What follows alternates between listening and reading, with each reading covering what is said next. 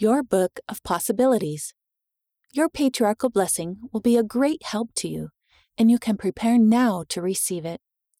By Rebecca L. Craven, Second Counselor in the Young Women General Presidency. Youth often ask me, How do I know when I'm ready to receive my patriarchal blessing? What a great question! Chances are that if you are asking, you might just be ready. What is a patriarchal blessing? A patriarchal blessing is an inspired blessing from Heavenly Father given by an ordained patriarch, usually from within your stake. It is a personal, revelatory message just for you. Your blessing will give you counsel, warnings, advice, and promises to help guide your life. Karl G. Maeser, a former principal of Brigham Young Academy, described these blessings as paragraphs from the book of one's possibilities. Receiving my patriarchal blessing when I was a young woman was a great help to me. It can be a great help to you too. What can you learn from your patriarchal blessing? Your identity. Your blessing will reassure you of your divine heritage as a daughter or son of heavenly parents. Through your blessing, Heavenly Father will reaffirm His love for you he wants you to return and live with Him again. The direction He reveals to you in your blessing will help you stay on the covenant path back to Him. You can feel His love each time you read your blessing. Your patriarchal blessing also includes a declaration of your lineage, stating that you are one of the house of Israel, a descendant of Abraham, and entitled to all the blessings promised to his posterity. Personalized help and direction. One of the greatest parts of your patriarchal blessing is the individual counsel you will receive. Heavenly Father knows you better than you know yourself.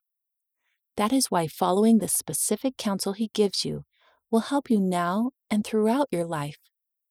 As a young woman, I remember being tempted by all types of worldly choices. When those temptations came, I would think about my patriarchal blessing. The counsel and promises in my blessing gave me strength and courage to make good choices. Don't be discouraged if some things stated in your blessing don't happen right away. Your blessing extends into the eternities. As you strive to stay worthy, you will receive everything Heavenly Father has promised you. Your purpose.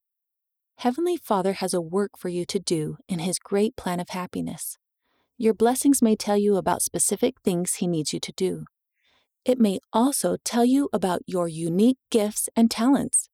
And you can also learn what He needs you to develop to bless your life and the lives of others. Just think of all the possibilities. How can you prepare to receive your blessing? Brother Dennis Lifforth, a patriarch in Centerville, Utah, USA, has some great advice on how to prepare he said, Preparation for your patriarchal blessing is almost as important as the blessing itself.